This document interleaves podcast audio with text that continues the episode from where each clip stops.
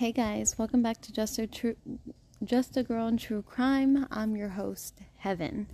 And as promised, I was coming back at you for another episode because of vacation. Sorry if you heard my phone vibrate, I got a text. and tonight we're going to be doing the myth or the story of Bloody Mary. We all know the story, we've all heard the story, and I'm pretty sure over 90% of us have tried out the Bloody Mary thing in the bathroom mirror, except for me because I was too big of a wuss to do it, and I'm 25. all right. We all know, you know, you played it at sleepovers, other kids dared you to do it. You do it, see if she appears. You know, everybody's done it, except for me again.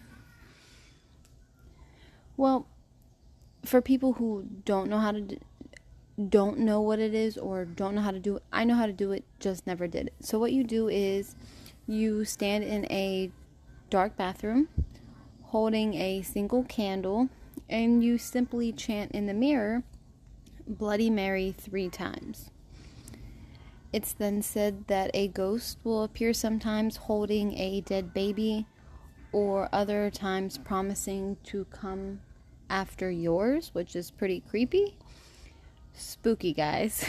That's what I said. Spooky. Um, while the folklore may be fabricated, the woman behind the mirror and the story of Bloody Mary was as real as can be and a royal figure at that. So, who was Bloody Mary? Well, I'm about to tell you right now. Well, the origin of the Bloody Mary story lies with Queen Mary the first the first queen regnant of England, the legendary monarch now known as Bloody Mary, was born on February 18th in 1516 in Greenwich, England, at the Palace of Placenti. I think I pronounced that wrong. The only child of King Henry and Catherine Agon. Agron. Um, King Henry was like whatever whatever number. I'm not so great at Roman Roman oh Roman numerals. Is that what it is? Roman numerals. It had like the V and the like lines. I think that's five, but I'm pretty sure I'm wrong. So anyway. So those were her parents. Mary's lifetime to shame over her own feminine feminine fem fem in in Nidamy, you guys know what I'm saying. Feminine stuff, you know. Began at a young age of 17 when her father annulled his marriage to her mother, frustrated by the lack of a male heir t- to the throne.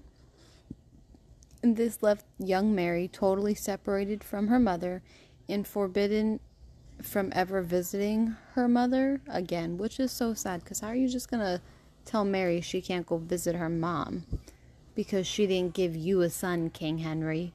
What? No. That's not how this works. Well, I mean, maybe in the old times it did, but I'm not sure.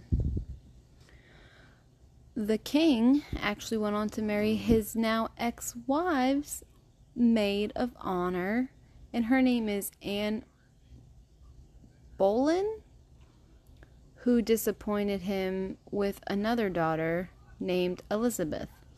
Worried that Mary may interfere with Elizabeth's succession, Anne pressed Parliament to declare Mary illegitimate and succeeded. So she spread lies about Mary, and they're like, yep, that's believable. But of course, Anne was later actually beheaded by her husband for treason. But by this time, the damage had already been done to Mary's name. Which is sad. The origins of the blood, and now we're going to talk about like the origins of Bloody Mary legend. So that was like kind of a little backstory of like Mary's little childhood, I guess. Since her teen years, Mary had been plagued with terrible menstrual pains and irregularity. I can never say that word right she had irregular periods, okay, guys? in which um, they would be attributed to her eventual and phys- physical and psychological stress later in life. She was also known to be struck with deep and frequent periods of me launch lie. I think that's wrong depressive spells in which she would um, spells which would stay with her throughout her relatively short life. Despite all the odds and afflictions stacked against her, Mary did actually take the throne in 1953 at the age of 37 and promptly married Philip of Spain in hopes of conceiving an heir to the throne, you know? It's here where the origin of the Bloody Mary legend begins to take shape. To flip my page. Starved for love and forever seeking the approval of, of her father, Mary would repay this codependent pattern with her new husband, whom she was ready to lavish all her frustration, all her frustrated emotions on.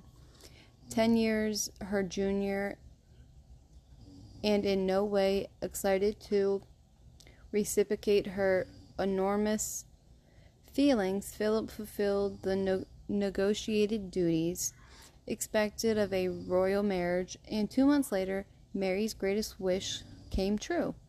She was with child. How sweet. Despite, despite displaying all the visual symptoms of pregnancy, including the swelling of the breast, and an ever growing abdomen, the public remained suspicious of the Queen's recent good fortune, and it did not take long for rumors of a false pregnancy to start spreading. In a time without pregnancy tests in which doctors could not examine a sitting monarch, only time would tell if these rumors bore any truth. Until then, the people of England and Spain kept tabs on Mary with a watchful eye, and they did what anybody did when they couldn't confirm a pregnancy test or proof of pregnancy. They waited. In customary fashion, Mary went into a private chamber where she was confined confined for 6 weeks before her expected due date of May 9th. Although the big day arrived, the baby didn't and both she and the servants around her proposed that perhaps a miscalculation of delivery dates was to blame. Now, settling on a new date in June, a whole month later, false reports almost immediately spread around the country. However, with some co- with some claiming the queen had delivered a boy in others stated she had simply died in childbirth, or that her swollen midsection were symptomatic of a tumor rather than a pregnancy. Despite the word, uh, world of gossip growing around here, only one thing could be confirmed. Around late May, Mary's belly had actually begun to shrink. Unable to explain or understand what was happening to her body, she continued she continued to wait as those slowly around her lost hope. June and July came and went as her doctors extended the birth date even further along. By August, Mary finally left the confines of her chamber, childless and alone, like never before. She believed God was punishing her for failing in a mission she out to achieve just months earlier. At that time, Mary's pregnancy, the people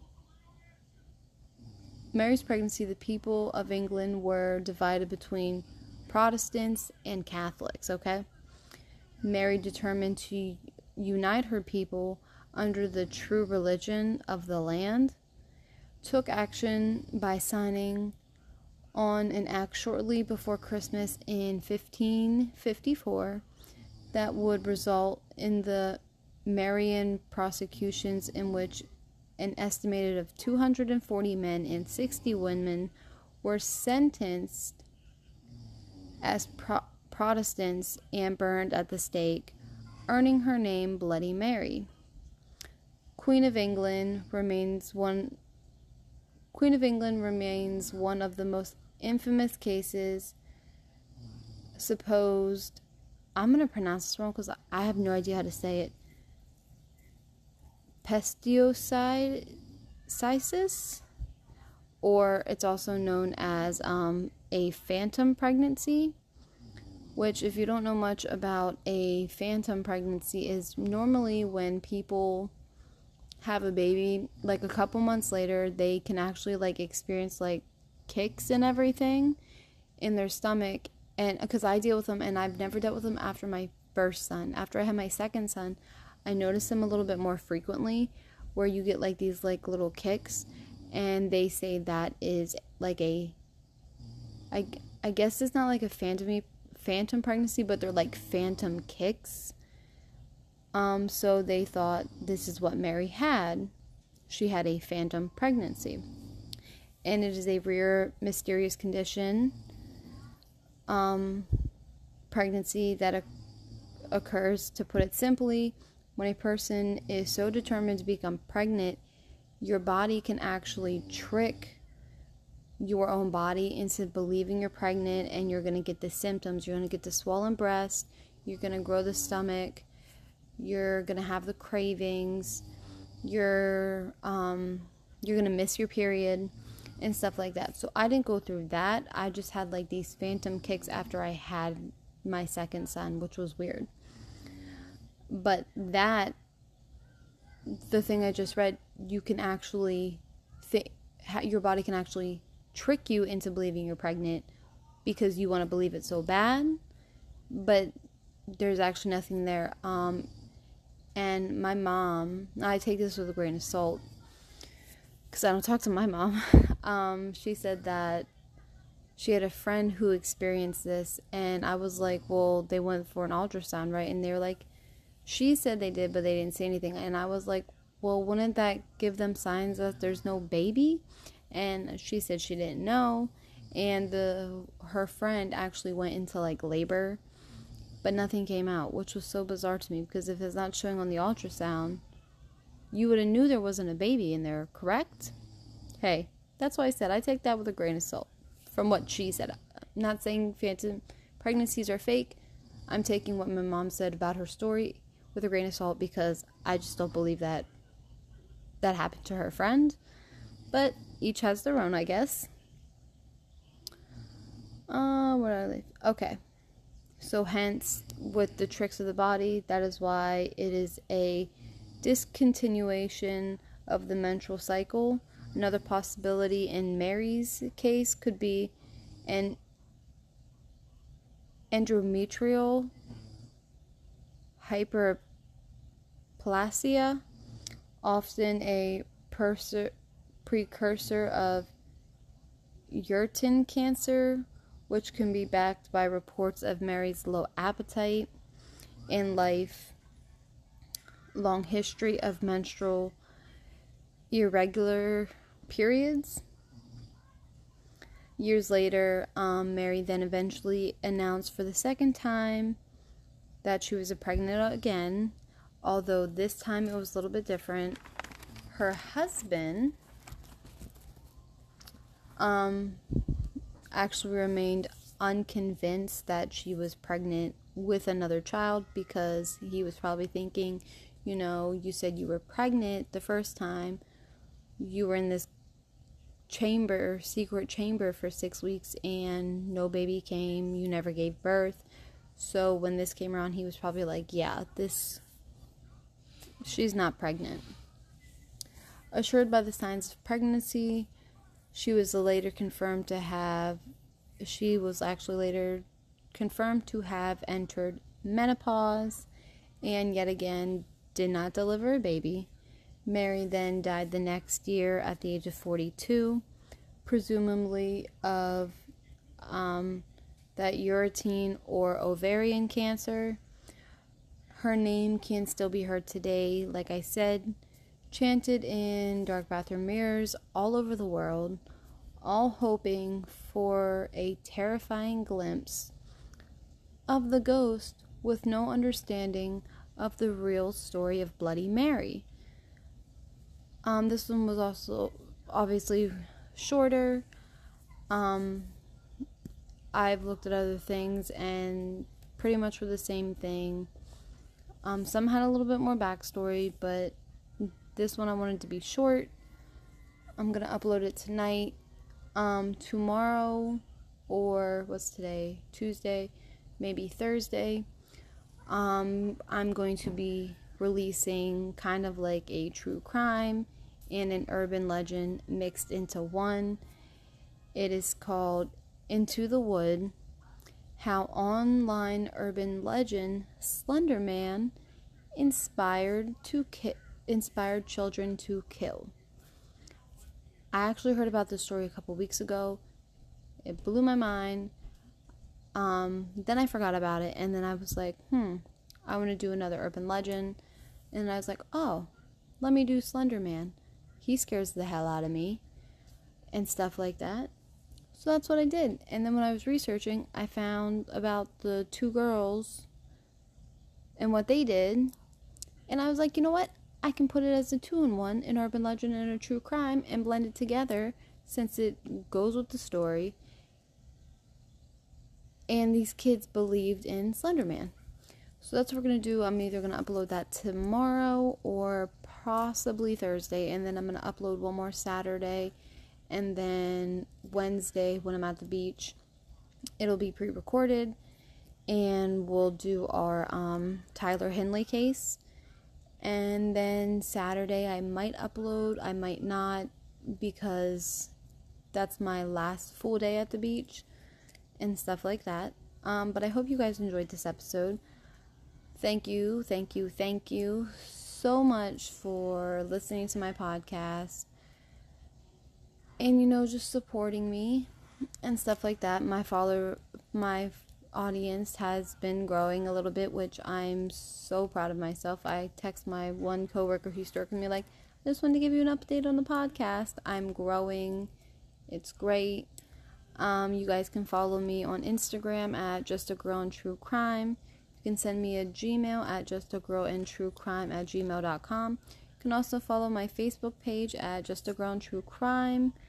You can become a subscriber um, for the prices I said yesterday. I think the lowest one is 99 cents and the second one is like 4.99. You subscribe, um, you can get bonus episodes, we talked about possibly making a pa- Patreon account.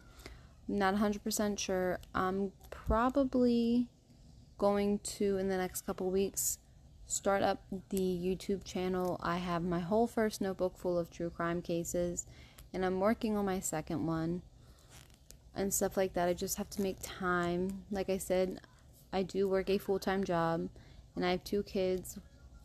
One is six, one is two and a half. So it is very hectic. My oldest started school last week, so he's into his second week of school. And I'm trying to get him just into the rhythm of waking up early, going to school. Then I come home, you know, it's like normal stuff dinners, baths, teeth brush, snack, bedtime, 8 o'clock. And then I record a podcast for you guys, and then I go to bed and I wake up at 5 a.m. So I try to upload as much as I can. And I feel like I'm getting better since August was kind of wonky and stuff like that. But I do hope you guys enjoy this urban legend or myth or story, however you want to look at it, as about Bloody Mary. And I hope you keep listening, and I will be talking to you guys Thursday. Talk to you soon.